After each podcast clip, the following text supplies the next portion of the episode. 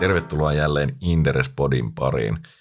Tänään on tarkoitus sukeltaa konepajasektorin maailmaan. Meillä on täällä vieraana Erkki, eli Eki. Tervetuloa. Kiitoksia. Ja tämä on varmaan erittäin mielenkiintoinen siinä mielessä, että nyt koronasumu alkaa hieman hälvetä ja meillä on pikkusen parantunut varmaan näkyvyys kuitenkin tälle sektorille ja voidaan vähän hahmotella niitä suuntaviivoja ainakin tulevaisuudesta. Kaikkia ei välttämättä tämä suomalainen teollisuus niin paljon kiinnosta, mutta tämä on kuitenkin Helsingin pörssin suurimpia sektoreita ja edelleen yli 20 prosenttia Helsingin pörssin markkina-arvosta tulee konepajasektorilta. Toki siellä suurimpana on kone ja aika suuren osan tuosta vie. Mutta näillä alkusanoilla, niin kerrotko Eki, miten toi alkuvuosi konepajasektorilla meni? Semmoinen aika tärkeä mittari sille, että miten menee, on tietysti tuo tilaus, tilauskertymä. Ja itse asiassa, kun katsoo taaksepäin, niin tilanne alkoi heikentyä viime vuoden puolella. Sillä tilaus, tilausten kasvuvauhti se hidastui jo niin kuin pitkin koko, koko viime vuotta. Ja sitten kuun nelosilla oltiin jo niin kuin mediaanitasolla niin kuin viinuksella aika selvästi kiinni.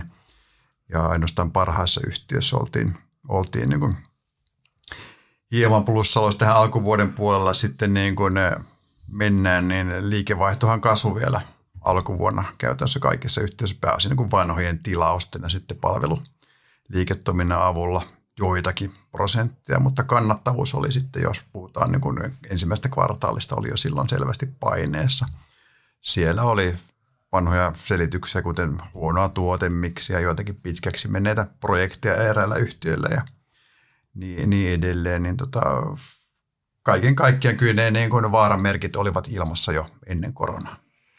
Joo, voisi ehkä tähän väliin kuitenkin vielä selventää sen, että nyt tosiaan Erkki Vesola täällä ää, vieraana ja Erkillähän on seurannassa Karkotek, Konecranes, Metso Outotec, Wärtsilä, Claston, Ponsse, Kesla ja Kone. Tuliko kaikki siitä? Suurin piirtein noin, kyllä.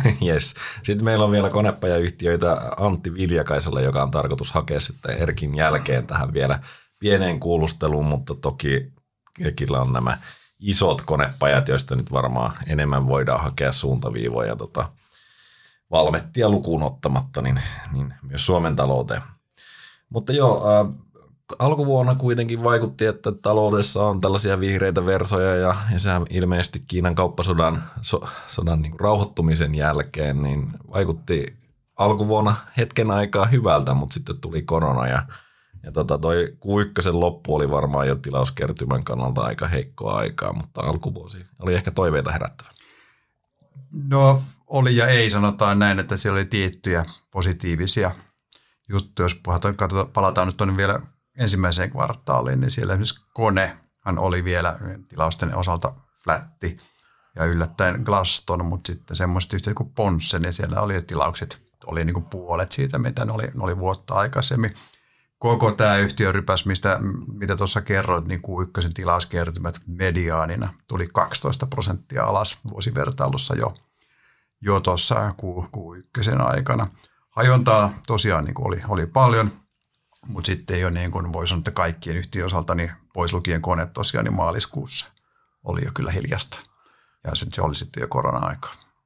Eli heikkouden merkkejä oli jo ennen koronaa. Korona tietenkin sitten jäädytti tuota uusia tilauksia merkittävästi, mutta mennään sitten Q2 tuoreempaan tuloskauteen. Koronakvartaali, miten suomalaiset konepajat tästä selvisivät? No eivät sanotaan tilausten osaltaan kehitys oli, oli kyllä niin kuin erittäinkin murheellista. Siellä mediaanina tuli sitten Q2, tuli tilaukset alas jo, jo 27 prosenttia. Haurukka oli aika leveä, miinus 10, miinus, miinus 46 prosenttiin. Ja sitten eh, kyllähän niin kuin marginaaleissa myöskin, myöskin näkyy sitten jo korona, että niin kuin nämä yhtiöt medianitasolla ne oikaistu – EBIT tai EBITDA-marginaali jossakin tapauksessa putosi kolme prosenttiyksikköä, eli noin 9 prosentista noin, noin 6 prosenttiin. Ja siellä oli paitsi tietysti korona aiheuttavat paine, niin erään yhteydessä näkyi siinä että toimitusketju oli, oli niin kuin selvissä haasteissa. Eli siellä joko ei saatu komponentteja, jolloin se omankin kapasiteetin käyttö sitten jäi vajaaksi, tai sitten ei myöskään saatu omia toimituksia vietyä eteenpäin, kun joko logistiikkakapasiteetista, eli konteista oli pulaa, tai sitten asiakkaat eivät vain voineet ottaa tavaraa vastaan, puhumattakaan, että olisi päästy sitten sinne asiakkaan saiteille, asennuspuuhin. Että kyllä se oli semmoista pysähtynyt aikaa kyllä moneltakin osin, ja liikevaihtohan tuossa nyt sitten tuli Q2 niin kuin mediaanina alas, alas 11 prosenttia. Eli näkyi kyllä erittäinkin selvästi, näin, näin voi sanoa. Niin tämä korona oli varmaan siitä vähän poikkeuksellinen, että myös se palveluliikevaihto, jota yleensä pidetään defensiivisenä, niin sekin tuli voimakkaasti alas. Varmaan osittain liittyy näihin matkustusrajoituksiin, mutta aika ja. brutaali neljännes nimenomaan sen takia. Joo, nimenomaan, koska yleensä sitten jos uusi laite myynti sakkaa, niin palvelut kuitenkin vielä vetää. Nyt tosiaan, kun oli näitä logistisia ongelmia, niin ei päässyt toimittamaan asiakkaalle kulutus- ja tai varaosia ja sitten tietenkin se, kuten äsken jo sanoin, niin ei myöskään päästy sinne sitten asiakkaiden saiteille huoltotöihin. Eli kyllä se palveluliiketoimintakin ajoi kyllä aika ikävästi päin seinää tuossa Q2. Ja palveluissa yleensä katteet taitaa olla paremmin mitä laitteissa. Öö, kyllä, ne ihan voi sanoa, että melkein poikkeuksetta näin on. Varaosista vedetään parhaat katteet. Ei, niin niitä laitteita viedään vaikka ilmaiseksi. No se on juuri näin, että yleensä kulutus ja varaosat siellä katenumerot on helposti siellä 2-30 prosentin luokkaa. Sitten laitteita voidaan sitten myydä pienilläkin yksinumeroisilla kate, kateprosenteilla. No nämä tilaukset tietenkin kertoo parhaiten sitä tulevasta ja ne tuli nyt tosiaan mediaanina sen 27 prosenttia alas haluaisitko nostaa täältä jotain, että mitkä, mitkä pärjäsivät sitten suhteessa paremmin ja mitkä mahdollisesti heikommin? No kyllähän siinä parhaiten, voisi melkein sanoa ylivoimaisesti parhaiten pärjäs kone, kun Kiinassa nyt sitten, jos puhutaan Q2, niin koronahan oli jo alkanut hellittää otetaan tai hellittänyt selvästi kiinni ja siellä sitten stimuluspaketit alkoivat sitten taas saada tai näkyä, näkyä siinä taloudellisessa aktiviteetissa – ja sitten vähän epäsuoremmin niin myöskin Metsä, Metso Outotekki klaaras kohtuullisen hyvin. Ja tässäkin varmasti näkyy tietysti tuo Kiina. Kiinahan menee nyt ylipäänsä yli puolet maailman metalleista tai ainakin värimetalleista, niin se näkyy kaivospuolen hyvän aktiviteettina ja tietysti, tietysti myöskin Metso Outotekin palveluliiketoiminnassa ja osittain myöskin laitetilauksessa. Eli Kiina on se, mikä, siellähän käytännössä palattiin tälle perinteiselle elvytyslinjalle, eli infraa ruvettiin rakentamaan, mikä ollaan pyritty koko ajan siirtymään sinne palveluita kohti, mutta nyt kun tuli oikeasti ongelmia, niin ilmeisesti taas lähdettiin rakentamaan voimakkaasti ja se näkyy sitten näille yhtiöille vahvuutena. Näyttää siltä, että vanhat, vanhat keinot otettiin Kiinassa kyllä taas käyttöön. Joo.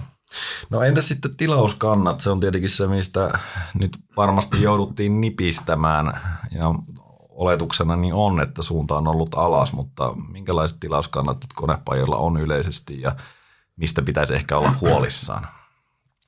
Kyllähän tilauskantojen pituus, se on se mittari, jolla nämä nyt jotenkuten saadaan yhteismitallisiksi nämä yhtiöt. Kyllä se laski kaikilla näillä konepajayhtiöillä, mutta suomalaisella konepajalla se haitari on, on tosiaan leveä sen tilauskannan pituuden osalta. Q2 lopussa olevia tilauskantoja, jos katsoo, niin haasteessa on enemmän ehkä tuo pienempi yhtiöpää Glaston ja Ponsse esimerkkinä – jolla tilauskanta on vain tuommoista kolmen kuukauden luokkaa. Eli sillä, kyllä sillä uusilla tilauksilla on sitten jo kova kiire, kun taas sitten Wärtsilällä ää, niin huonoasti kun tilauksia onkin tullut tässä nyt ehkä kvartaalin parina ja edelleenkin se tilauskannan pituus tuossa kuukauden lopussa oli tuommoinen 4-15 kuukautta, että Wärtsilällä on kyllä hyvin peliaikaa tässä vielä saada, saada se oma, oma pakettinsa kasaan – Toinen, jolla perinteisesti on pitkä tilauskanta, on kone, jossa se myöskin ylittää pikkasen vuoden. Muilla yhtiöillä sitten puolen vuoden molemmin puolin. Ja tässä siis kun tilauskannan pituudesta puhutaan, niin suhteutetaan sitten tilauskantaa laitekannasta ja laiten myyntiin, eikö vaan? Se tilaus, tilauskanta, sinnehän menee pääsääntöisesti tietyllä poikkeuksella, että pääsääntöisesti sinne menee myöskin nuo palvelutilaukset, jolloin se voidaan suoraan suhteuttaa liikevaihtoon. Mutta antaako se oikein kuva, jos sulla on todella korkea palveluiden osuus, koska siellähän se kuitenkin lyhyempi väkisin on? No joo, mutta tämä on ehkä semmoinen, onhan tämä yksinkertaistava mittari joiltakin osin, mutta sinällään niin kun, kun saadaan nuo yhtiöt kuitenkin yhteismitallisiksi, niin kyllä vertailumielessä tämä on ihan, ihan käypäinen mittari minun mielestä. Varmasti näin. No missä yhtiöissä tämä tilauskanta on sitten sellainen, että nyt tilauksia tarvitaan ja huutomerkki on siellä käytännössä tällä hetkellä toimitusjohtajan mielessä? No kyllä ne on just tuo pienempi pää, eli mainitusta yhtiöstä Glaston ja Ponsse, jossa tosiaan tilauskanta on lyhyt ja kyllähän Ponssen toimitusjohtaja itsekin totesi, että tässä vielä jotenkin pärjätään tuonne vuodenvaihteeseen saakka, mutta jos sitä ennen ei tule tilauksia, niin vuodenvaihteen jälkeen on kyllä tiedossa hankaluuksia. Ponssehan taisi juuri laajentaa tuota kapasiteettia. Nyt, nyt, tämä korona tuli ilmeisesti vähän huonoon aikaan. Olihan siellä niin kuin metsäkonemarkkina, olihan se jo menossa tai suhdanne kääntymässä jo tuossa viime vuoden jälkipuoliskolla, että, mutta niin kuin aina näissä tilanteessa on tapana todeta, niin eihän sitä kapasiteettia laajenneta yhtä suhdannetta silmällä pitäen ja harvoin sitä sitten saadaan osumaan juuri, juuri oikeaan aikaan suhdanteessa. Mm. Mutta on se totta, että kyllä sen lyhyellä tähtäimellä sen kapasiteetin käyttöaste on kyllä haasteena. No Ollaanko me edelleen huolissaan siitä, että nuo palvelut olisi mahdollisesti heikentyneet vai onko se selvää, että nyt kun korona on hellittänyt otettaan taloudesta, niin se palvelukysyntä tulee takaisin? Mä en ole palvelusta erityisen huolissa, niin tuskin siellä on kauheasti esimerkiksi asiakasmenetyksiä tullut, koska kilpailijat on ollut tietysti samassa veneessä. kilpailevat palvelun tarjoajat näiden, näiden meidän kotimaisten konepajayhtiöiden kanssa. Jonkun verran siellä on tietysti voinut tulla, jos jos siinä on mahdollisuuksia, niin että asiakas on sit, sitten niin kuin, äh, harrastanut palvelua niin sanottu insourcingia, eli alkanut itse, itse hoitaa sitä niin kuin huoltotoimintaa, mutta meillä ei ole siihen touhuun kauhean hyvää näkyvyyttä, että vaikea kommentoida sen tarkemmin. Mutta käytännössä oletuksena on, että se pääosin kyllä sieltä palaa ja kun vaan aktiviteetti lähtee asiakkailla rullaamaan. Kyllä se on ehdottomasti vahvana oletuksena. No entä sitten tota, paljon puhetta näiden konepajan syklisyydestä ja, ja nyt sitten oli harvinaisen poikkeuksellinen tilanne, mihin tämä sykli nyt sitten ehkä päättyi, jos tota ajateltiin vielä noususyklinä ennen koronaa, niin kehittyykö toi kysyntäkuva odotetusti tässä koronan aikana? Oliko tämä siinä vaiheessa, kun sä tiesit, että korona tulee, niin oliko siellä yllätyksiä, että mitä tapahtui itse asiassa eri yhtiöille? Se, mitä tämän, mihin oli aika vaikea varautua tässä, oli, koska tämä korona nyt on hyvinkin ainutkertainen tapahtuma, niin oli, oli se tosiaan, että miten tämä kohtelee palvelubisnestä, kun aikaisemmin palvelubisnestä on totuttu pitämään aika, aika suhdanne vapaana, että se on sitten tuo uusi laitemyynti, joka, joka on mennyt ylös ja alas. Niin nyt sitten kuitenkin pandemia iski lujaa myös, myös tuonne palvelupuolelle.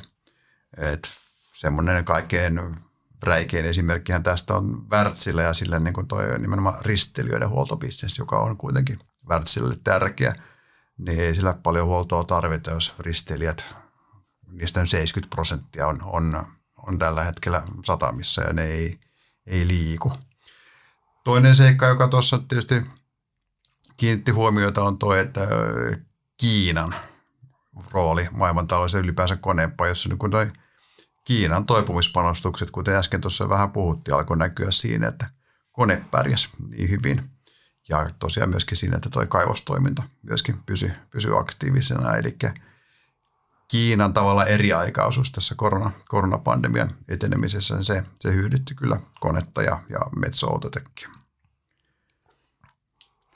No miten sitten, jos tästä alkuvuodelta tai Q2 poimitaan positiivisia ja negatiivisia yllätyksiä, varmaan näitä samoja nimiä sieltä nousee vielä esille, mutta miten kääntäisit tätä eri yhtiöitä? No isosta päästä, niin kyllähän kun jo monen kertaan esillä olleet Kone ja Metso, kyllähän niiden osalta mun mielestä koko toi H1 meni olosuhteisiin hänen selvästi, selvästi positiiviselle puolelle kone ja missä Outotec tietenkin, ei aina muista sanoa tuota yhtiön nykyistä koko nimeä. Ja negatiiviselle puolelle sitten kyllä meni Wärtsilä. Tuntuu siltä, että Wärtsilällä on niin samaan aikaan melkein kaikki palikat huonossa asennossa.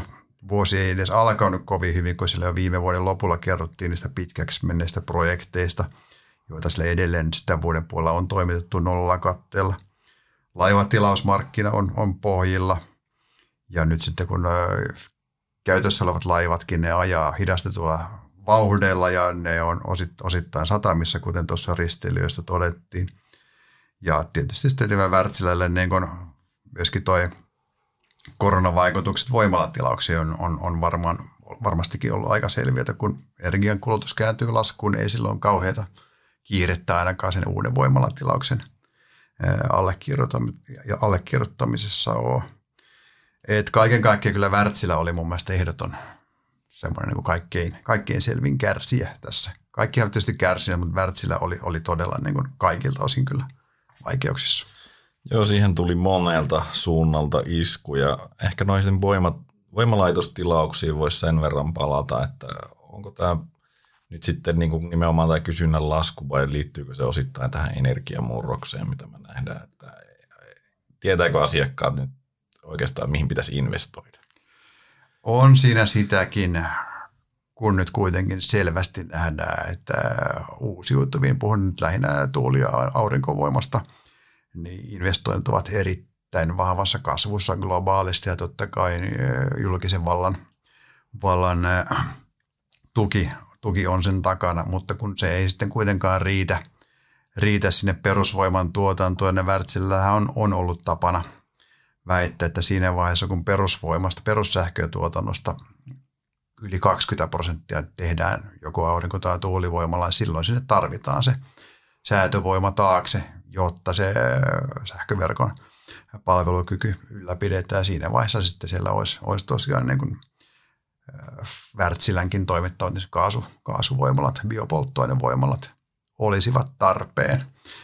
Mä en itse ainakaan usko, usko siihen, että tämmöiset isot akkupuistot tai muut, mistä, mitä silloin tällöin väläytellään, että ne tulisivat korvaamaan sitä puutetta, mikä, mikä tosiaan liittyy tuonne uusiutuvien ää, voimaloiden sää, toiminnan sääsidonnaisuuteen.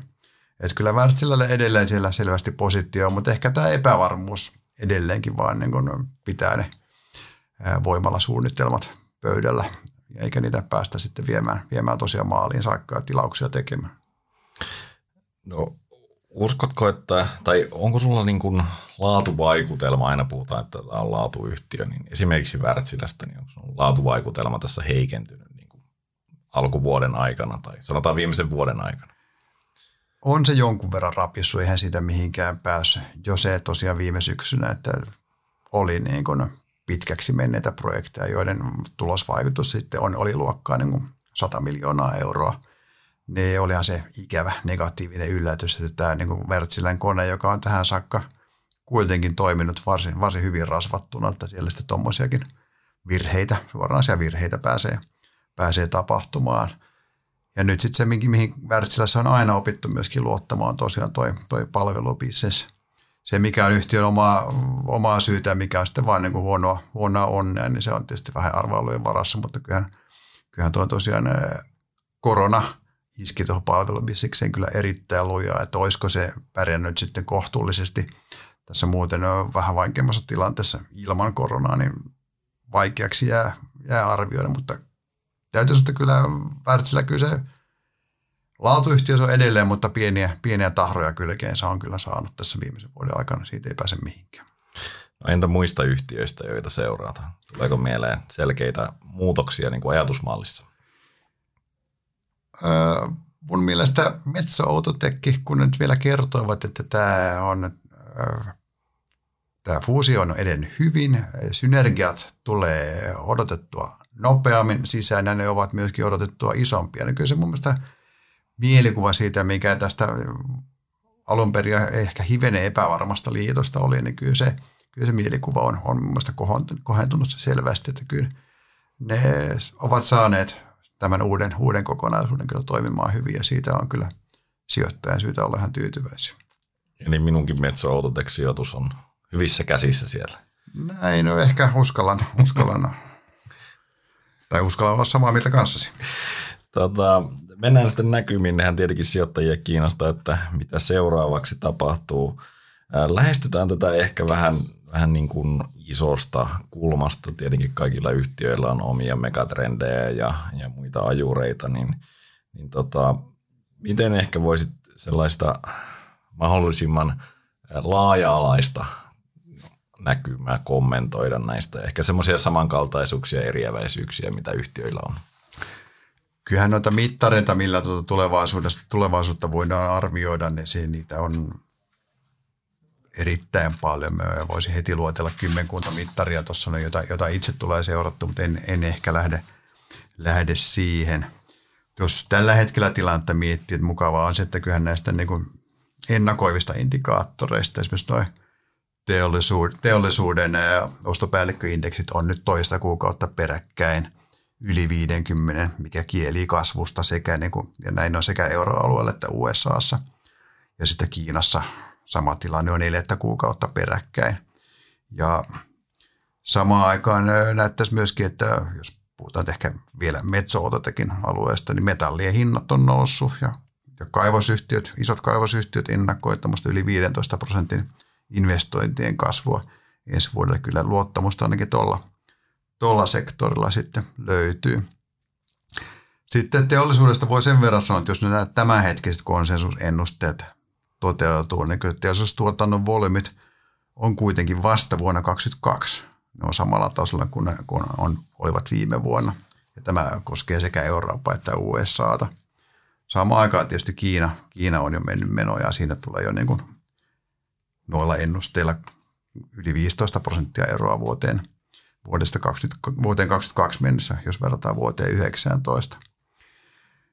Se, mikä tässä teollisuuden varsin hitaassa toipumisessa on, on kielteistä, niin esimerkiksi konekreissille tämä ei ole hyvä juttu siinä mielessä, että kapasiteetin laajentamistarpeita tuolla teollisuudessa ei, ei kyllä ole vähän aikaa.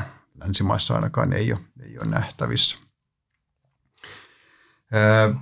Sitten muista, muista liiketoiminta-alueista niin, tai muista yhtiöistä, niin Cargotec ja Konecranes toisaalta ne hyötyy kyllä siitä, että konttiliikenne, se on pikkuhiljaa taas normalisoitumassa.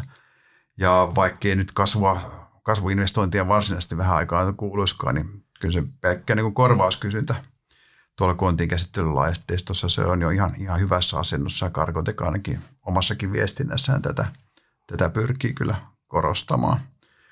Wärtsilästämmekin tuossa jo puhuttiin, että vaikka on monet palikat huonossa asennossa, niin täytyy muistaa, että ei merenkulku maailmasta kuitenkaan lopu, eikä sähkön tuotanto, eikä edes se sähkön kysynnän kasvu, niin ei se, ei se pääty. Mutta nämä on vähän eri vaiheista, kuinka kauan sijoittaja, niin sijoittaja niin kuin joutuu, tai on tarve vielä odotella ennen kuin markkina aidosti osoittaa toipumisen merkkejä.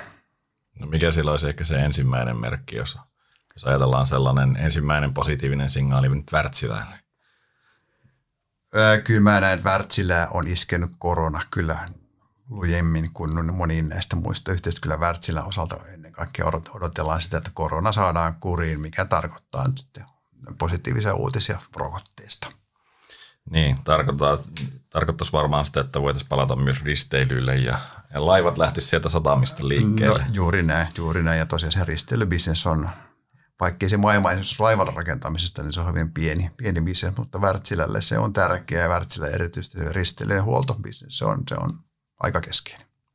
Onko siellä kuitenkin risteilyyritykset, karnivaalit ja muut, niin onko ne kuitenkin pysyneet elinvoimaisina tässä niin kuin kriisin aikana? Se on ehkä väärä sana, mutta ei vielä konkurssiin, jos puhutaan näistä isoimmista kar- karnivaalista ja Royal Caribbeanista, niin – että konkurssi kuitenkaan ole, ole vielä ajat. En ole seurannut niin tarkkaan, mutta ilmeisesti joitakin vähän innovatiivisia rahoitusjärjestelyjä siellä kuitenkin tässä on tarvittu. Nyt kun Amerikassa tosiaan tölkkiä on potkettu koko ajan eteenpäin sen suhteen, että milloin risteilys, tämä risteilyliikenne taas saisi alkaa. No onneksi siellä velkamarkkinoilla kuitenkin tällä hetkellä on käsittääkseni yksi erittäin suuri ostaja, joka tarvittaessa rahoittaa. Tuossa olet oikeassa. Tota, jos mennään sitten, tai haetaan vähän semmoisia positiivisia signaaleja nyt tästä teollisuudesta, ja nyt ei ole montaa päivää, kun Karkotek antoi Q3-luvuista tietoa, nehän oli ainakin positiiviset sävytteisiä, jos nyt ei loistavia, ja, ja tota, muutenkin niin osittain vaikuttaa, että tilanne on paranemassa, niin onko tämä harhaa vai onko tämä kokonaisuudessaan sellainen ristiriitainen tämä tilanne? Kun katsotaan tai seuraa yhtiöstä tulevaa uutisvirtaa, niin kyllähän asiakkaat pienempiä investointeja uskaltaa tehdä. Uskon kuitenkin tultavasti kyse yhä enemmän tai toistaiseksi vielä enemmän kyse korvausinvestoinneista kuin merkittävistä laajennuksista, mutta sanotaan hyvä näinkin. Esimerkiksi Cargotec on kyllä aika niin kuin taajaankin kertonut, kertonut uusista tilauksista. Et kyllä mä sinällään uskon, että se, tämä vire ja suhdanne on, on selvästi paranemaan päin, mutta kulmakerron on, on toistaiseksi kyllä varsin loiva, ainakin niin, niin saakka, siihen saakka tosiaan ennen kuin koronaan saadaan rokote. Että kyllä tarvetta asiakkaalla kapasiteettien laajennusinvestointiin ei ole, ei ole tosiaan kyllä vielä hyvään aikaan näkyvissä, ainakaan länsimaissa. Niin, tietenkin investointipäätöksiin vaaditaan yleensä tarve ja luottamusta, niin onko tämä nyt, onko, puuttuuko molemmat vai puuttuuko vaan se luottamus siitä, että, että tuota, korona aiheuttaisi mahdollisesti lisää ongelmia sitten asiakkaille? Juuri tässä tämänhetkisessä kysyntötilanteessa kyllä mä luulen, että ne molemmat puuttuu sieltä, että jos katsoo nyt he, ihan teollisuuden kapasiteetin käyttöasteita vaikka Euroopassa ja Yhdysvalloissa, no, nehän olivat ihan karmeet tuossa Q2, mutta vieläkin ollaan nyt tässä niin kuin elokuussa ollaan selvästi alle sen tason, missä, missä ollaan totuttu olemaan, että kyllä sillä vielä on tilaa nousta. No onko toi korona, mikä tietenkin tässäkin on mainittu monesti, niin, niin sehän aiheutti erilaisia häiriöitä tuolla toimitusketjuissa, niin onko nämä hävinneet vai onko siellä vielä logistiikassa tai jossain komponenteissa jotain ongelmia vai onko tämä siinä, siinä mielessä niin kuin kuitenkin selätetty?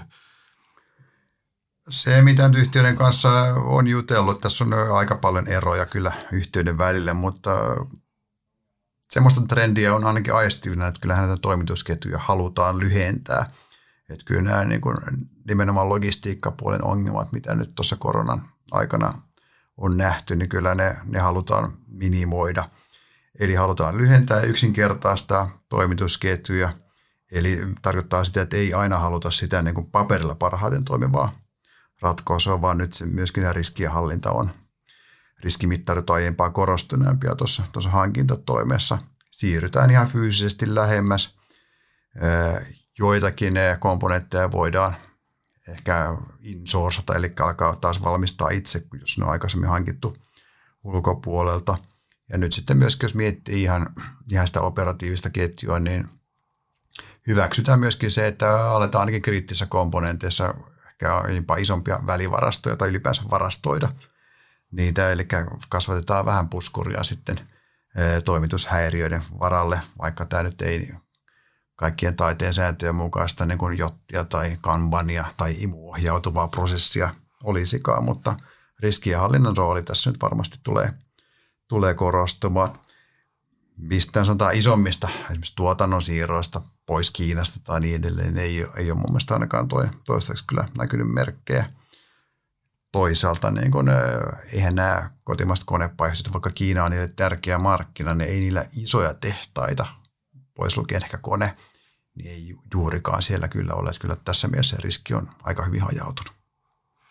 Joo, eli tähän on ollut yksi sellainen teema tietenkin, tai oli jossain vaiheessa ainakin, mutta vähentynyt puhe, että pitääkö siellä Kiinassa nyt kaikki sitten tuottaa, kun se Kiinahan loppujen lopuksi selvisi tästä vähän niin kuin nopeammin kuin me, että ehkä se kritiikki oli jossain vaiheessa vähän ylimitoitettua. Kiina selvisi äh, nopeasti se tietysti täytyy koko ajan muistaa, että eihän Kiina ole enää mikään varsinaisesti halpa maa mm. operoida. Että sitten ollaan siirrytty enemmän sinne kaakkois-Aasian suuntaan taas, taas Kiinasta, mikä tulee sanotaan yksinkertaisempien komponenttien valmistukseen. No, tota, no nyt tietenkin tuosta kysyntätilanteesta nyt tällä hetkellä juuri on kauhean vaikea semmoisia niin selkeitä positiivisia tehdä, mutta – mutta mitkä on sellaiset, missä ne vihreät versot sitten näkyisi ensimmäisenä, jos me yritetään tästä koronasumun läpi katsoa, että missä olisi ensimmäiset indikaatiot siitä, että nyt tämä syklinen, syklinen lähtee liikkeelle? Mä itse tykkään ja tiedän, että jotkut, jotkut näistä kohdeyrityksistä tykkää seurata tuota OECDn leading indikaattoreita – jos sen tekee oikein, tekee siihen samat painotukset näihin indikaattoreihin, niin otetaan maittain niin samat painotukset kuin esimerkiksi se kyseisen yhtiön ja liikevaihdon maantieteellinen jakautuma on, niin siihen saa aika hyvän käsityksen tuommoista kaksi-kolme kvartaalia etukäteen siitä, että miten se yhtiön tilauskertymä tulee kehittymään. Kyllä ne korrelaatiot, mitä itse on, on katsonut, ne on, on aika mukavasti siellä jossain 6-70 prosentin kulmilla, kulmilla vähintäänkin, esimerkiksi karkotekillä. Niin tämä on yksi sellainen, mitä, mitä seuraa. Sitten tietysti nuo teollisuuden ostopäälliköindeksit, kapasiteetin käyttöasteet, konttiliikenne, rakentamisen ennusteet. Ne on ne, mitä, mitä tässä nyt seuraa. Ja sitten tietenkin normaali kilpailija, vähän perinteisemmistä työkaluista, normaali kilpailijaseuranta tietysti ja, ja toi 12 kuukauden liukuva tilauskertymä, jossa nyt trendikäänteitä voi, voi sitten aina haistella. Mutta ei ole semmoista niin kuin yhtä mittaria, joka, joka päätisi kaikkiin näihin seuraaviin konepoihin. Kyllä kaikille pitää vähän omia mittareita käyttää. No se on ymmärrettävää. Se olisikin ehkä vähän liian hyödyllinen mittari meille sijoittajille. Tota, kun seuraat noita kilpailijoita luonnollisesti siinä näillä yhtiöillä on paljon listattuja kilpailijoita, niin oletko havainnut siellä, että olisi markkinaosuuksissa tapahtunut niin merkittäviä muutoksia, että joku olisi selkeästi pärjännyt paremmin tässä poikkeuksellisella jaksolla? En, en suoraan. On ne, missä nyt on semmoisia jotakuinkin vertailukelpoisia yhtiöitä tarjolla, niin ne kasvuprosentit, esimerkiksi sanotaan Metso Autotekin kilpailuja suurin piirtein samalla metriluvulla mennään kuin missä Metso itse menee. Isosta yhtiöstä kone on kasvanut itse asiassa hieman, hieman kilpailijoita tai lähimpiä verrokkeja, Otis ja Schindleria nopeammin. Niin tota, ei ainakaan näyttää siltä, että kotimaiset yhtiöt keskimäärin olisi markkinaosuuksissa ainakaan – turpiinsa ottaneet. No se on aina positiivista. No entä sitten, jos äsken etsittiin niitä vihreitä versoja, niin käydään nyt vähän sillä pimeällä puolella, eli et onko tässä jotain vaaranmerkkejä, mitkä voisi sitten realisoitua mahdollisesti tai tarkoittaa sitä, että talous ei olisikaan menossa oikeaan suuntaan näiden yhtiöiden kannalta? Öö, sanotaan näin, että ihan yhtiökohtaisesti vaikeampi, vaikeampi sanoa, että kyllä ne vaaranmerkit tulee sitten enemmän, jos suhdannekuva, yleinen suhdannekuva yhtäkkiä alkaa selvästi taas heikentyä. Siitä nyt ei kai juuri tällä hetkellä ole, ole merkkiä, mutta kyllä tietysti esimerkiksi jos se, jos koronarokotteen kehittäminen vaan entisestään viivästyy, niin ei se, ei se tietenkään hyvä, hyvä merkki ole.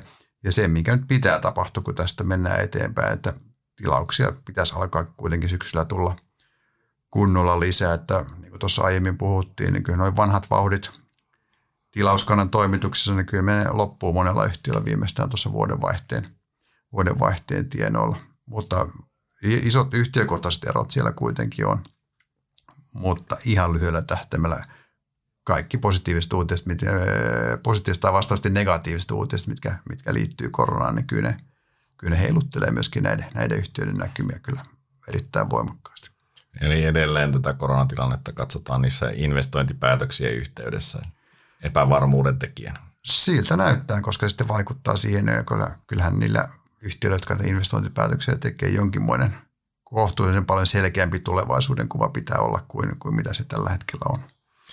No mennään sitten arvostustasoihin ison teeman alle tähän, tai minäkin olen näin todennut, että syklisissä arvostustasot on varsin kohtuullisia, jos tota, tämä taloustilanne suunnilleen odotusten mukaisesti elpyy, niin pitääkö tämä paikkaansa vai olenko puhunut ihan höpöjä tuolla? Kyllä ne on minun mielestä ihan, ihan kohtuullisia. Ehkä siellä on nyt yksi esimerkki, josta varmaan puhutaan kohta lisää, joka on poikkeus tästä, mutta kyllä kurssit, kurssit on monella yhtiöllä toipunut lähes sinne koronaa edeltävälle tasolle. Ne yhtiöt, keillä se kurssi vielä laahaa selvästi keväisistä lukemista, on Wärtsilä ja, ja Glaston. Ja sitten taas toisaalta konehan nyt on jo on mennyt selvästi yli viime keväisen arvostustason. Mutta tällä hetkellä ei, ole, ei niin kuin minun mielestä ainakaan voida sanoa, että epävarmuutta olisi hinnoiteltu liikaa nyt tämänhetkisiin kurssitasoihin, mutta kyllä ne useimmat yhtiöt edelleen on kuitenkin kohtuullisesti hinnoiteltuja suhteessa tuotto-odotukseen ja riskiin. No onko nämä yhtiöt sitten, tai mekin käytetään niistä koko ajan termiä sykliset yhtiöt ja sillä summataan niitä yhteen koriin, niin onko nämä yhtiöt oikeasti edelleen syklisiä talouden syklin mukana merkittävästi heiluvia? Korona oli siinä mielessä vähän sellainen happotesti kyllä, että kyllä ja korona-aika on ylikorostanut tavallaan syklin merkitystä, kun myös tuo palveluliiketoiminta joko suoraan halvaantui tai oli, oli ainakin vaikeuksissa. Onhan nämä yhtiöt edelleen syklisiä, siitä ei pääse mihinkään, mutta moni yhtiö toistaiseksi niin kuin voisi sanoa, että pystyisi tekemään ihan kohtuullista kannattavuutta, vaikka uusien laitteiden kysyntä sakkaasi ihan, ihan kunnolla. Että kyllä monella näistä yhtiöistä jälkimarkkinabisnes on hyvinkin vahvaa. Jälkimarkkinabisnes on siis sitä jo toimitetun laitekannan kunnossapitoa. Ja sitten toinen seikka, mikä siihen suhdanneherkkyyteen vaikuttaa, tietysti jos puhutaan nimenomaan kannattavuudesta, on tuo, että se oma kulurakenne näillä on yhtiöllä keskimäärin kyllä hyvinkin joustava. Eli monethan näistä tekee valmistuspuolella ainoastaan vain sen loppukokoonpanon testauksen ja sitten sen asiakastoimituksen. Eli jos laitteessa esimerkiksi tulee nopeita kysynnän vaihteluita, niin kyllä se ongelma yhä enemmän on kuitenkin siellä alihankkijapuolella. Jos kysytään sellainen niin kuin leikkisä kysymys ehkä tähän väliin, että missä vaiheessa sykliä me nyt ollaan. Että onko tämä alkamassa uusi sykli tästä nyt käytännössä vai, vai ollaanko me nyt oikeasti vieläkin edellisen syklin jälkivaiheessa? Menee vähän toimialoittain oikeastaan hyvin vaikea yleistä kommenttia sanoa, missä vaiheessa sykliä nyt mennään. Ja toisaalta riippuu myöskin siitä, että mihin ennusteisiin niin maailman taloudellista uskoa.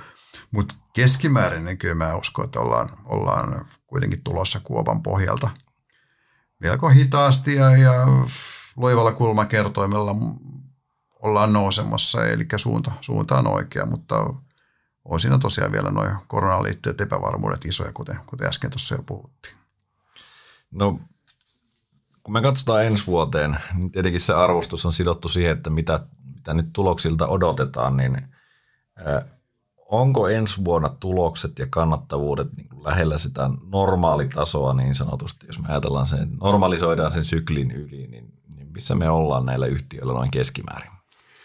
No sinne kahteen yhteisen näkyvyys ei, ei ole tietenkään paras mahdollinen nyt, kun tilauskannat on, on lyhentynyt ja tietoa tosiaan siitä, että miten pitkä asiakkaat näitä päätöksiä voi edelleen pantua, niin sitä nyt ei tietenkään ole.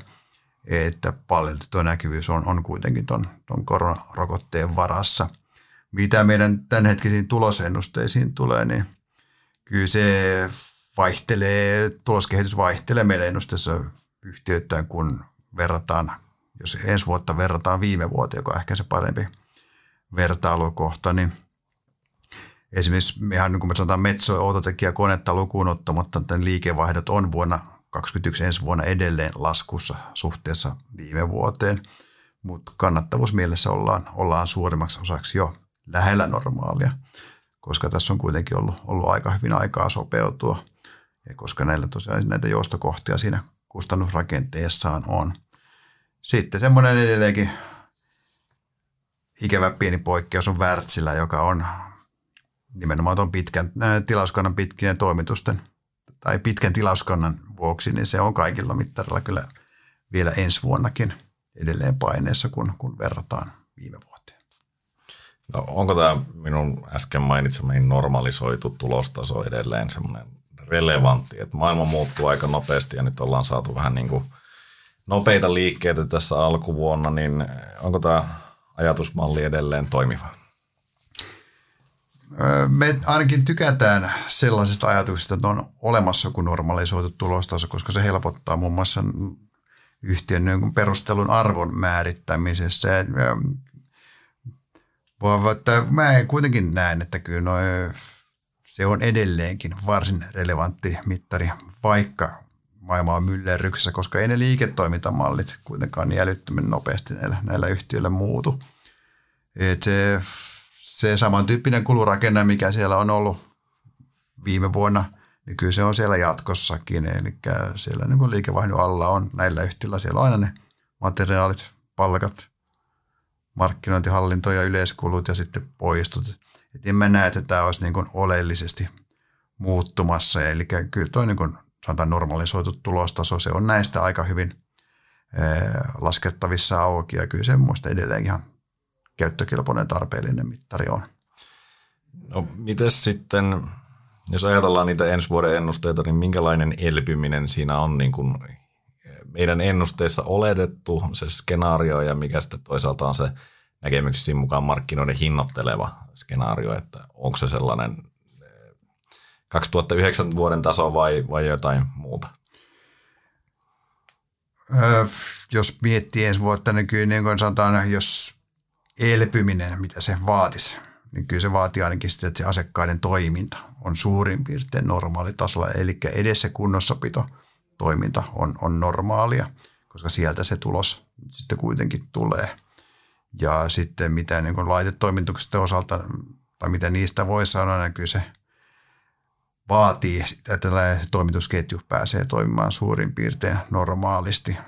Ja tietenkin niin kuin uusiakin tilauksia tarvitaan, mutta ainakaan vielä niin kuin, tai ettei ainakaan alle tämän vuoden tason enää mennä. Mutta mitä taas puhut, kysytkö kertoimista myöskin? Käytännössä sitä, että mitä niin kuin sun mielestä markkinat tällä hetkellä hinnoittelevat noin yleisesti. Että onko se sellainen 2009 vuoden taso, mikä on realistinen markkinan tämän hetken kurssitasojen mukaan? Ei, kyllähän markkina hinnoittelee kohtuullisen hyvää, tai nimenomaan hyvää nousua tästä vuodesta ensi vuodelle.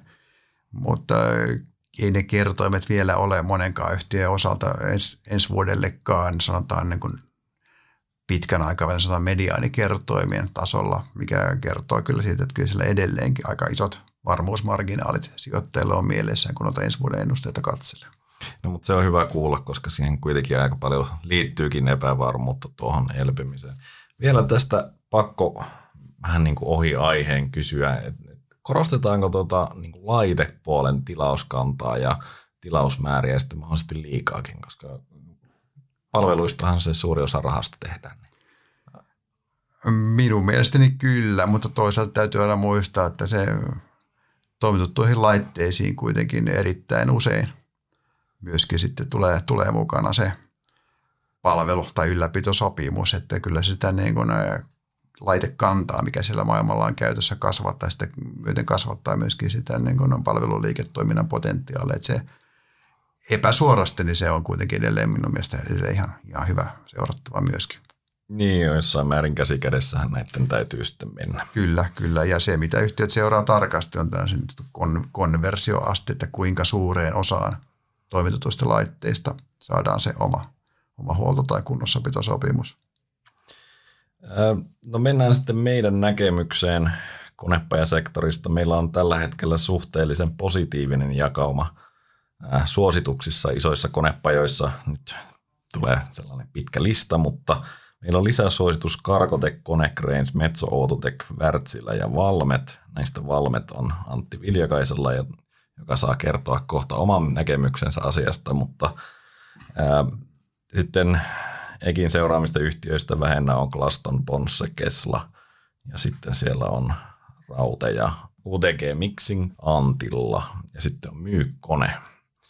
Ja pureudutaan ensimmäisenä tähän koneen myyssuositukseen, mistä olet varmaan saanut jonkun verran kuullakin tässä viimeisen puolen vuoden aikana. Niin tota, miksi olemme myy-suositus? Tämähän on kuitenkin konepaja sektorin helmi. Joskus tuntuu siltä, että yhtiöt tai jotkut kriitikot sekoittaa sen, että onko kyseessä hyvä yhtiö vai onko kyseessä hyvä, hyvä sijoitus. Konehan on hyvä, ellei suorastaan loistava, loistava yhtiö erittäin monilla mittareilla. Mutta jopa loistavilla asioilla on, on hintansa, tai ainakin meidän pitäisi pystyä arvioimaan niille jonkin, jonkinlainen perusteltu hinta. Ja koneen tapauksessa kurssi on vain karannut meidän mielestä aivan, aivan liian korkealle, mikä on johtanut siihen, että tuo osakkeen kokonaistuotto-odotus on negatiivinen, että vaikka me hyväksyttäisiin millaiset arvostuskertoimet koneelle.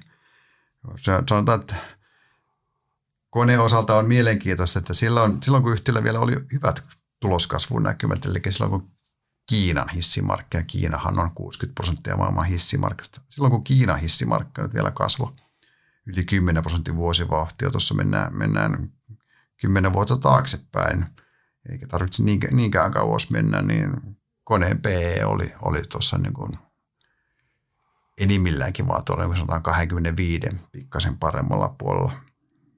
Tällä hetkellä se on PE ensi vuoden ennusteella on 38. Ja sitä on vähän vaikea perustella, jos katsoo tärkeimpiä esimerkiksi verrokkeja.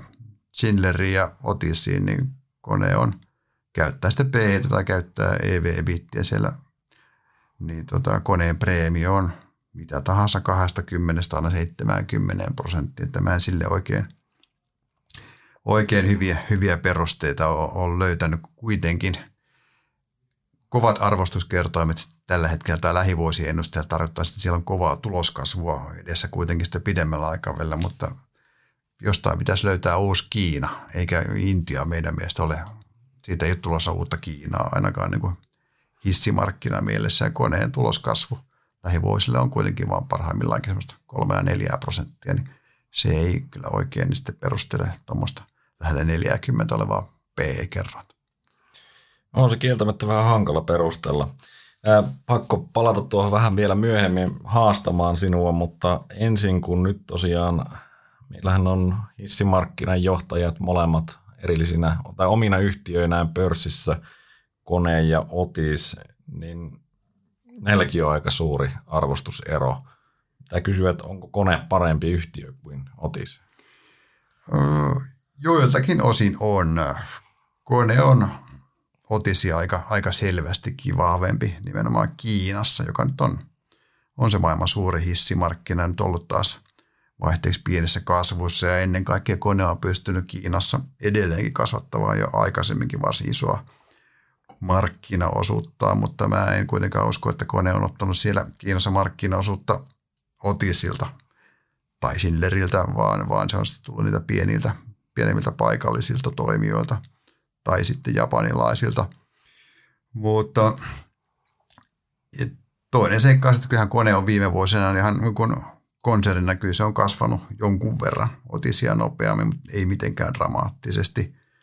Et viimeiset neljä raportoitua varttia, niin koneen liikevaihto eurossa mitattuna plus viisi, Otisilla plus kolme.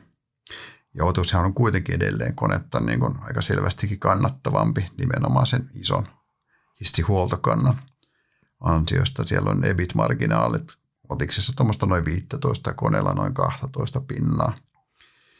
Ja siinä on, jos koneen vinkkeistä asiaa miettii, se on kuitenkin pieni uhkakuva, joka nyt ei ole vielä tietenkään niin realisoitu, mutta kuitenkin nyt kun Otis on itsenäinen ja se saa pitää ne tienaamansa rahat, kun aikaisemminhan se Otis oli tänne United Technologiesin kassakone, nyt kun se saa pitää itse ne tienansa rahat, niin sillä on vähän enemmän mahdollisuuksia käyttää niitä rahoja sitten valitsemillaan tavoilla, joko aggressiivisempaan markkinointiin tai satsata tuotekehitykseen oikein tosissaan tai, tai jotakin vastaavaa. Että kyllä mä näkisin, että Otiksen ja koneen keskinäinen mittele tulee olemaan hyvin mielenkiintoinen seurattava nyt tästä eteenpäin. Ja Otiksellahan on käsittääkseni myös huomattavasti suurempi huoltokanta, niin kuin laitekanta. On, kyllä. Siellä on noin 2 miljoonaa issiä, kun koneella on noin 1,2 miljoonaa, on siinä 40 prosentin ero. Eli periaatteessa pitäisi olla kaikki edellytykset kuitenkin lähtee konetta haastamaan, vaikka erinomainen yhtiökone onkin. Luulis, luulis. Ja kyllähän ne on kertonut aikovansa Kiinassa kasvaa, mutta näyttää siltä, että ainakin alkuvaiheessa lähdetään enemmän ikään kuin infrarakentamiskylki edellä. Ei lähdetä sinne asuntorakentamiseen suoraan, vaan tähdätään just tietoinen niin kuin lentokentille ja, ja metroasemille ja rautateille ja tämän, tämän tyyppisiin juttuihin ainakin se kylki edellä mennään. Totta kai he ovat myöskin asuntorakentamassa mukana, mutta se ei ole niin korostunut suinkaan kuin mitä se koneella on. No mitkä Otiksen arvostuskertoimet on ja pitäisikö meidän lähteä sinne sitten sijoittamaan, jos me kone, kone on liian kallis? Otiksen arvostuskertoimet on siellä muistaakseni 20 viiden kantturoissa suurin piirtein saa samaa luokkaa kuin mitä koneella oli joskus aamua. Nyt tosiaan tällä hetkellä erot, erot on kuitenkin – suhteessa koneeseen on minun mielestä perustettoman isoja. No vielä se viimeinen haasto, eli onko tässä nyt se, että, että koneella käytännössä sijoittajien tuottovaatimus on laskenut? Että kone on kuitenkin selvinnyt tästä niin kuin, tästäkin kriisistä käytännössä vahingoittumattana ja, ja se on tehnyt tasasta tulosta ja maksanut koko ajan, no ei nyt koko ajan kasvavaa osinkoa, mutta kuitenkin vahvasti. Kassavirtakonehan se on, niin, niin tota, onko se riskiprofiili niin paljon alhaisempi, että sille voidaan perustella sellainen bondihinnoittelu, niin kuin vaikka Elisalle? Ei se minun mielestä. Nyt täytyy muistaa, että eihän Kiinakaan ole, ole mikään sellainen markkina, joka niin kuin ikuisesti kasvaa ja menestyy ja, ja voi hyvin. Ja mä kyllä on pikkasen huolissani Kiinan tai koneen nimenomaan alttiudesta mille tahansa, mitä Kiina, Kiinassa tapahtuu. Kuitenkin viimeisellä kvartaalilla koneen tilauksista niin Kiinasta tuli yli 40 prosenttia, että se on näistä isoista konepajayhtiöistä kaikkein, selvästi kaikkein eniten Kiina riippuvainen. Se on hauska, jos katsoo koneen kurssikehitystä, niin ennen kuin tämä Tyssen elevator-spekulaation niin viime talven juttu jo, ennen kuin se käynnisti koneosake oli tuossa noin 45 euron kantturoissa ja sitten tämän spekulaation avulla se nousi, nousi sinne ainakin 50, 55 paremmallakin puolelle, mutta sitten kun tämä Tyssen kortti ei, ei ei voittanutkaan siitä huolimatta. Ehkä sitten tulkittiin viime kädessä. Olikin hyvä juttu, että tätä ei tapahtunut. Vaikka noustaan joka tapauksessa. Niin, nous, noustaan joka tapauksessa ja nykyinen niin kuin, 70 päällä ole, oleva kurssitaso. No se ja sitten on tietysti tullut, että kone on kuitenkin siellä Kiinassa pärjännyt hyvin ja Kiinan oma hissimarkkina on pärjännyt hyvin ja juuri ei ole ottanut juurikaan osumaa koronasta, niin kone on tällä hetkellä niin kuin bisnesmielessä aika, aika sweet spotissa ja siitä huolimatta niin tuo tuloskasvun näkymä ei ole, ei ole kovin nopea. Että vaikka mitä ikävää ei tapahtuisikaan, tuloskasvu on hidasta ja mitään riskivaraa ei kyllä nykyisellä kurssitasolla ole, ole tai minkälaisen riskin mahdollisuuttakaan ei ole hinnoiteltu kyllä sisään. Selvä homma. Tota, No mennään koneesta eteenpäin äh, mennään. iloisempiin tapauksiin. Äh, mitkä on meidän suosikit tällä hetkellä konepajasektorilta? Äh, kyllä mä nostaisin sieltä Metso Autotekin kyllä esille. Me kirjoitettiin sitä tuossa pari viikkoa sitten, kävin, kävin läpi kaikkien maailman isoimpien kaivos, kaivosyhtiöiden investointisuunnitelmat. Niin kyllä se, siellä on esimerkiksi ensi vuodelle – kasvua, tuommoinen 5, 6, 17 prosenttia odotettavissa. Totta kai on tietysti epävarmuutta siinä, että toteutuuko nämä kaikki, jos toteutuu, niin minkälaisia aika, aika siirtyvien niissä voi olla, mutta se nyt on tämän hetken paras, paras mahdollinen tieto tuosta asiasta. Se kertoo siitä, että investoinnit on, on kuitenkin taas vaihteeksi liikkeelle, eikä ne tänäkään vuonna ole tullut mitenkään kovin pahasti alas. Itse asiassa ollaan aika, aika flatissa markkinassa – ja niin kauan kuin kaivoksen ylipäänsä jotain tapahtuu, niin kyllä tuo metsäautotekin huoltobisnes, se on vahvaa ja se jauhaa, jauhaa tasaisesti hyvää, hyvää kassavirtaa. Ja sitten vielä tähän niin kuin kirsikkaana kakun päälle tosiaan tuli tämä, että nämä synergiat, mitä Metso teki, Metso Mineralsin ja Autotekin fuusiota tuli, ne ovat sekä aiempia arvioita isommat, että ne tulee, tulee etuajassa. Niin, ja osakkearvostus on, on kuitenkin edelleen ihan kohtuullinen – sanotaan no, ensi vuoden PE on tuolla noin 15 luokassa ja se on edelleenkin semmoisella 15-20 prosenttia diskontolla suhteessa verrokkeihin. No mitäs muita? Cargotec, vaikka kyseessä on yhtiö, jota jotkut, jotkut eri, eri syistä tuntuvat, tuntuvat vähän karsasta, vaan kyllä mä edelleen näen, että siinä on edelleen hyvinkin kohtuullinen potentiaali – toi oli tosiaan hyvä, mitä ne kertoivat tuossa tuossa tällä viikolla tosiaan siitä, että miten, miten markkina on mennyt, miten ennen kaikkea Yhdysvaltain markkina, joka esimerkiksi Karjotenkin Hiabille on tärkeä, miten se on yllättävänkin vahva. Ja arvostus on Kargotekilla edelleenkin hyvinkin kohtuullinen, että ensi vuoden PE on sillä 12 kantturossa ja historiallisesti ollaan oltu suurin piirtein 14, että kyllä mä näen Karkotekissakin edelleen ihan, ihan hyvää potentiaalia. Sitten niin kuin Wärtsilästä ollaan puhuttu pitkään, sitä ollaan tässä verbaalisesti ruhjottu, mutta onhan se halpaa nimenomaan pitkän tähtäimen mittareilla katsottuna. Ensi vuoden P sinällään vielä 18 kuulostaa, kuulostaa kovalta, mutta kyllä siinä – Esimerkiksi niin kun, jos katsoo sitten siitä eteenpäin olevia ennusteita ja DCF-arvoja tämmöisiä, niin kyllä Wärtsilä on pitkään kärsivälliseen salkkuun. Mun mielestä kyllä nykyisellä niin kun alle seiskan olevilla kurssitasolla se on, se on kyllä oikein, oikein hyvä veto. Me puhuttiin aikaisemmin tuosta, että ei se Wärtsilän maailmaa kuitenkaan mihinkään romahtamassa tai se markkina, mutta se on vaan tällä hetkellä on tosiaan on ollut huonoa managerausta ja paljon huonoa onnea. Ja sen takia ollaan nyt tossa.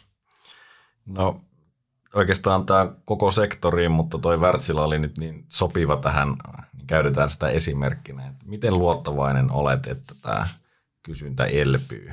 Sanotaan ensi vuonna vai onko se sellainen, että, että se elpyy jossain vaiheessa, kyllä, mutta mi- milloin ja, ja mikä on luottamustaso tällä hetkellä? Öö, kyllä niin kuin ensi vuonna ilman muuta, kyllähän tämä, niin mitä, tältä tasolta se elpyy. Joo, se on, se, on, se on aika varma. Jos sektorin elpymisellä tarkoittaa sitä, että päästäisiin aidosti kasvuun, niin eh, totta kai nyt on vertailutasot on alempana ja mitä enemmän mennään sitä alempana, ne koko, koko ajan on tässä vielä, vielä hyvää aikaa. Elpymisestä ylipäänsä kyllä siinä on kyse niin kuin ajoituksesta tai sitten nopeudesta, millä, millä se tapahtuu. Mä en ole sinällä näistä yhtiöistä huolissa, niin kyllä ne on omilla sektorillaan, voi sanoa kaikki, ne on niin, niin vahvoja yhtiöitä, että ei niiden niin kuin kilpailuasema ei ole mun mielestä mitenkään erityisen, erityisen uhattuna. Ja se elpyminen sitten tosiaan vaatii, vaatii tosiaan, että A, että saadaan koronarokote ja B, sen myötä asiakkaat pääse saavat niin kuin, toimintansa edes jotakuinkin lähelle normaaleja tasoja, jolloin se huoltotoiminnan kasvaa ja vakiintuva huoltotoiminnan kautta se, se bisnes sitten pääsee näilläkin liikkeelle ja sitten totta kai ne myöhemmin sitten tulee myöskin investoinnit, ensin korvausinvestoinnit ja sitten laajennusinvestoinnit ehkä vuoden parin päästä. Eli sinulla ei ole sellaista niin kuin suurta huolta siitä, että taloudellinen aktiviteetti jää niin kuin pidemmäksi aikaa matalalle tasolle ja silloin ne kapasiteetit on, tai on käytännössä alalla on ylikapasiteettia ja heittäisi niitä katetasoja pidemmäksi aikaa heikoksi? En mä ole tästä mitenkään erityisen huolissa. Ei tietysti voi sanoa, että absoluuttisesti näin, näin ei tulisi jollakin, jossakin segmenteissä käymään, mutta edelleenkin, jos, jos se aktiviteetti jää, jää alemmalle, aiempaa alemmalle tasolle, niin se on ehkä sitten kuitenkin enemmän sitten niin kuin näiden meikäläisten konepajojen niiden alihankkijoiden ongelma. Että sitten, jotta nämä yhtiöt alkaisivat omia isoja, isoja niin kuin tuotantolaitoksiaan sulkea, niin tota, sitten tarvittaisiin tosiaan niin kuin reipas ja pysyvä aleneminen, jotta nähtäisiin sen tyyppisiä liikkeitä kuin mitä tässä nyt esimerkiksi nimeltä mainitsematon metsä, metsä- tai öljyjalostusyhtiö nyt tällä hetkellä Suomessa tekee. Eli ne riskit on sitten ulkoistettu sinne alemmas päin sitä tuotantoketjua? Öö, suurelta osin, osin kyllä. Ei tietenkään sanoa, että ei, ei, ei koskaan, mutta en tässä vaiheessa näe, näe riskiä, että isoja sanotaan esimerkiksi irtisanomisia tai tämän, tämän tyyppisiä isoja siihen operatiiviseen toimintaan liittyviä niin kuin liikkeet olisi tulossa. Ja no lomautuksiahan nämä on tietenkin kaikki käyttänyt ja se kuuluu siihen nimenomaan kapasiteetin manageraukseen ja sehän ei vielä tarkoita. Tänään Kyllä. saatiin Wärtsilältä YT-ilmoitus, mutta käsittääkseni se oli lomautusten jatkoa. Joo, tämä on jatkoa vanhalle kyllä. Okei, kiitoksia Erkki Vesola. Kiitoksia kuulijoille, jotka jakso tähän asti. Mutta tämä ei ole vielä loppunut, eli, eli haetaan Antti Viljakainen paikalle ja katsotaan sitten vielä lyhyesti Antin seuraamia konepajoja. Mutta Erkki, sinut on vapautettu. Kiitoksia omasta puolesta. Mies on Bodikopissa vaihtunut, eli Erkki Vesola poistui paikalta ja nyt on Antti Viljakainen tullut vastaamaan lopuista konepajoista. Eli Antti, kerrotko, että mitkä yhtiöt sinulla on seurannassa, niin päästään alkuun. Joo, minä seuraan konepajasektorilta Valmettia, Rautea ja äh, UTG Mixing Groupia. Joo, nämä on niitä yhtiöitä, mitkä meillä jää näistä konepajapodeista helposti ulos, koska me ei olla ennen tällaista vaihtoa tehty, mutta käydään nyt nämäkin yhtiöt läpi. Varmasti erityisesti Valmet on sellainen kiinnostava ja siihen ehkä pureudutaan vähän enemmän, mutta aloitetaan sillä, että miten tämä alkuvuosi ja koronakausi on, on näitä yhtiöitä kohdellut. No aika vaihtelevaa kehitystä näissä yhtiöissä, että Valmet pystyy sen vahvan – tilauskantansa, joka heillä vuoden vaihteessa oli, turvin kasvattamaan liikevaihtoa ja tulostaan sekä Q1 että Q2 varsinkin projektipuoli on selvinnyt tästä koronakvartaalistakin Valmetissa lähestulkoon ongelmitta, eli tuotanto on pyörinyt ja toimituksia on saatu tehtyä. Tietysti palveluliiketoimintaan korona- ja matkustusrajoitukset on vaikuttanut ja siellä tilaukset ja myöskin liikevaihto laski tässä alkuvuodesta. Se on sinällään ihan luonnollista, koska asiakkaat ei tässä poikkeuksellisessa tilanteessa ole halunneet ylimääräistä porukkaa pyörimään sinne tehtaille ja myöskään palveluhenkilökunta ei ole päässyt matkustamaan. Tietysti Valmentilla my- myöskin niin kuin monella muullakin yhtiöllä, niin kulut oli aika paljon alemmat kuin normaalisti, kun esimerkiksi sitä matkustamista ei juurikaan kvartaaliaikana harrastettu. No entä sitten Rauten tilanne?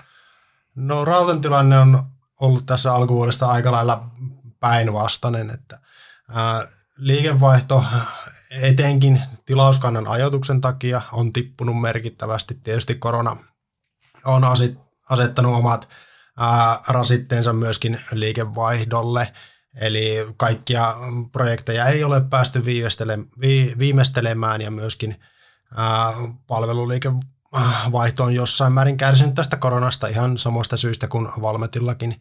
Ja tämän liikevaihdon laskun takia Raute on tehnyt sekä Q1 että myöskin Q2 niin aika tuntuvan liiketappion. Eli alkuvuosi oli yhtiölle hyvin, hyvin vaikea, no, varsinkin tulosmielessä.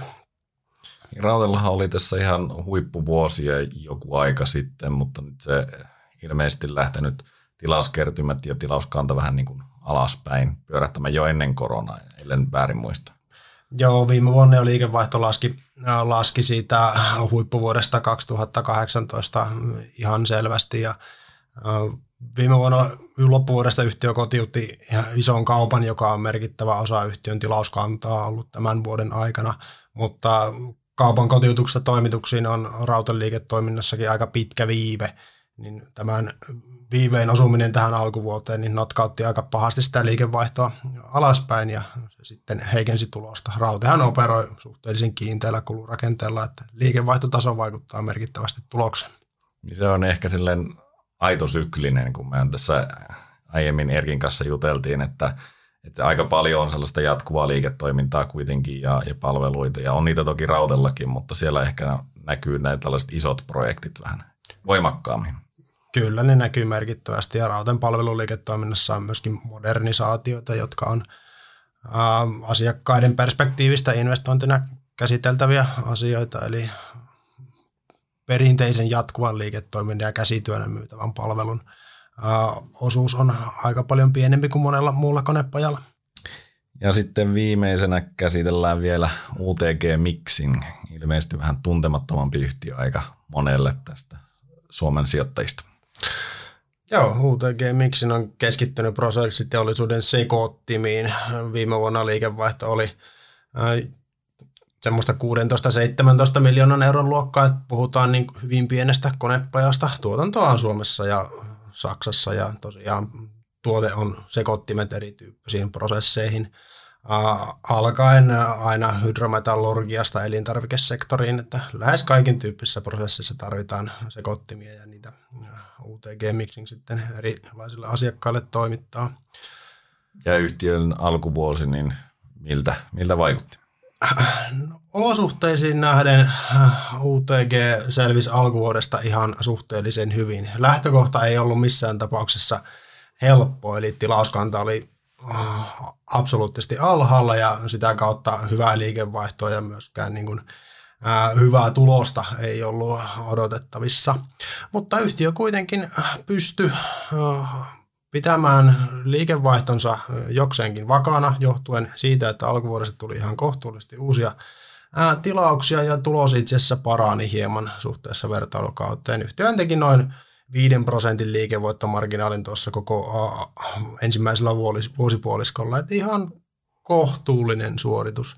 Varsinkin Saksan yksikköä UTG on pystynyt tehostamaan ihan, ihan merkittävästi ja yhtiössä iso potentiaali on juurikin siellä Saksassa, koska se ää, pienempi Suomen yksikkö on sekä tämän pörssiyhtiön historian että aiemman historian aikana niin tehnyt kestävästi erittäin hyvää kannattavuutta. Että jos Saksa, Saksan yksikö saadaan lähes, läheskään samalle tasolle, niin yhtiössä on merkittävää kannattavuusparannuspotentiaalia.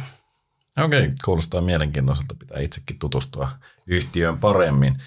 Mutta varmaan näistä kuitenkin sinun seurannassa niin konepajoista, toki sulla on metsäsektori myös, mihin kohdistuu paljon huomiota, mutta Valmet on se, joka todennäköisesti on saanut valtaosan huomiosta näistä yhtiöistä, niin se on aika mielenkiintoisessa tilanteessa tällä hetkellä. Se eh, harrastaa vähän nyt niin kuin sijoitustoimintaa tässä samalla, eli, eli Nelesin eh, aika merkittäviä ostoja tehnyt. Kerrotko vähän, että mitä tässä kokonaisuudessa on taustalla? Joo, Valmethan tuossa hetkisen ennen, ennen kuin Neles aloitti taipaleensa itsenäisenä pörssiyhtiönä, niin kertoi, että he ostaa Solidiumilta hintaan 8 euroa osakkeelta noin 15 prosenttia Nelesistä. taustalla tässä on mun arvion mukaan se, että Valmet haluaa turvata venttiilitoimitukset niihin sellu- ja paperisegmentin laitetoimituksiin, joissa nämä venttiilit on mukana – se koskee tai vaikuttaa Valmetin kokonaiskilpailukykyyn, että heillä on kumppani tänne sellu- ja paperisegmentin venttiilitoimituksiin. Ja aikaisemminhan tämä yhteistyö Nelesin kanssa on varmasti sujunut tosi sutjakkaasti, kun on oltu osa samaa metsäkonsernia pitkän aikaa ja myöskin sen jälkeen niin kuin suhteet Nelesiin on ollut todennäköisesti tosi lämpimät. Ja tietysti Valmetin perspektiivistä se, että neljästä tulee itsenäinen pörssiyhtiö, niin on, oli tavallaan tietty ää, epäjatkuvuuskohta siihen ja mun arvion mukaan niin tätä, tätä intressiä Valmet lähti sillä ää, vähemmistösijoituksella ensisijaisesti turvaamaan. Ja tietysti se, että Neleshän on hyvä yhtiö. Ei siitä pääse yli eikä ympäri, että he ovat kasvaneet ja saaneet kannattavuutensa hyvälle tasolle. Että tuskin se nyt huonoin mahdollinen sijoitus pitkällä tähtäimellä myöskään on. Niin ei varmasti sillä alkuperäisellä ostohinnalla ollenkaan huono sijoitus ja tietenkin tämä strateginen yhteistyö on tärkeä, mutta sitten tosiaan tulikin aika nopeasti vähän niin kuin mutkia matkaan, eli, eli käytännössä ostotarjous Nelesistä, ruotsalainen Alfa Laval lähti siihen kisaan mukaan ja ilmeisesti tuli yllätyksenä vähän niin kuin kaikille. No mediakommenteista päätellen kyllä, että tuskin oli tähän valmistuttu, eikä varmaan kuulunut Valmetin pelikirjaan, että tämmöistä tilannetta joudutaan tässä heti, heti alkuun taklaamaan, että Alfa Laval tosiaan tarjosi Nelesin kaikista osakkeista 11,50 uh, euroa per osake, eli merkittävästi enemmän sen, minkä, mitä val, Valmet maksoi Solidiumille, ja tietysti kun hinta nousee noin paljon, niin Samalla myöskin Nelesin arvostus kiristyi varsinkin lyhyellä ja keskipitkällä tähtäimellä aika paljon. Valmet kuitenkin ilmoitti, että he, heitä ei tämä niin mahdollinen pikavoitto, mikä olisi ollut Neleistä saatavilla, niin kiinnostaa. Ja alkoi aika selkeästi vastustaa sitä tarjousta, mikä heijastui myös siinä, että yhtiöhän on ostanut noin 10 prosenttia ainakin lisää nelesiä pörssistä huomattavasti korkeampaan hintaan kuin se alkuperäinen 8 euroa. Eli, eli nelesiin yhteensä on, on sijoitettu jo todennäköisesti semmoinen 350-400 miljoonaa euroa, että puhutaan niin kuin Valmetin mittakaavassa jo erittäin merkittävästä ää, sijoituksesta. Tota, no, mitä me tällä hetkellä tiedetään niistä omistuksista, mitä näillä yhtiöillä on ja sitten mennään sen jälkeen vastuuttamaan spekulointiin. Se on aina mukava. Mutta jos aloitetaan niistä omistuksista, niin Valmetilla on nyt tosiaan se 25 prosenttia viimeisin tieto on saattanut jopa tässä viime päivinä kasvaakin jossain määrin. Toisiksi suurin omistaja on ruotsalainen pääomasijoittaja Sevian Capital, jolla on 11 prosenttia. Sevian Capitalhan on ollut varmaan niin kuin äh, kätilönä tässä Alfa Laval-tarjouksessa ja he ovat, ovat tota, sitoutuneet äh, sen hyväksymiseen äh, myöskin. Loppuosa omistuksesta on, on sitten erityyppisillä instituutioilla ja piensijoittajilla, että Nelesin omistajarakennehan on, on hyvin hajautunut näiden kahden suuren jälkeen. Alfa Lavalilla ei tässä vaiheessa vielä ole tietenkään mitään, koska he on tehneet sen tarjouksen ja se on tällä hetkellä voimassa – Mutta sehän oli käsittääkseni niin, että kaksi kolmasosaa vaaditaan, että se tarjous on, tarjous on validi, mutta miten suuri osa sen on hyväksynyt niin kuin alustavasti? Oliko tästä tietoa siinä julkaisuvaiheessa? Tästä ei, ei muuta tietoa ole kuin, että Sevian Capital on käsittääkseni on nyt, joka on, on tuota, sitoutunut sen tarjouksen hyväksymiseen, että 11 prosenttia siellä nyt varmasti on tarjouksen takana ja, ja sitten tarjousaika on jonkun, jonkun aikaa ollut käynnissä, mutta siitä ei käsittääkseni vielä ole tietoa, että miten suuri osa omistajista on hyväksynyt sen, että se jatkuu tuonne lokakuun puolelle asti. Asti se tarjousaika sen jälkeen Alfa Lavalin pitää kommentoida sitä, että miten suuri osa on hyväksynyt ja mitä, mikä on sen tarjouksen kohtalo, että onko saavutettu tarpeeksi äh, hyväksyntöjä vai mahdollisesti jatketaanko tarjousaikaa vai mitä tehdään.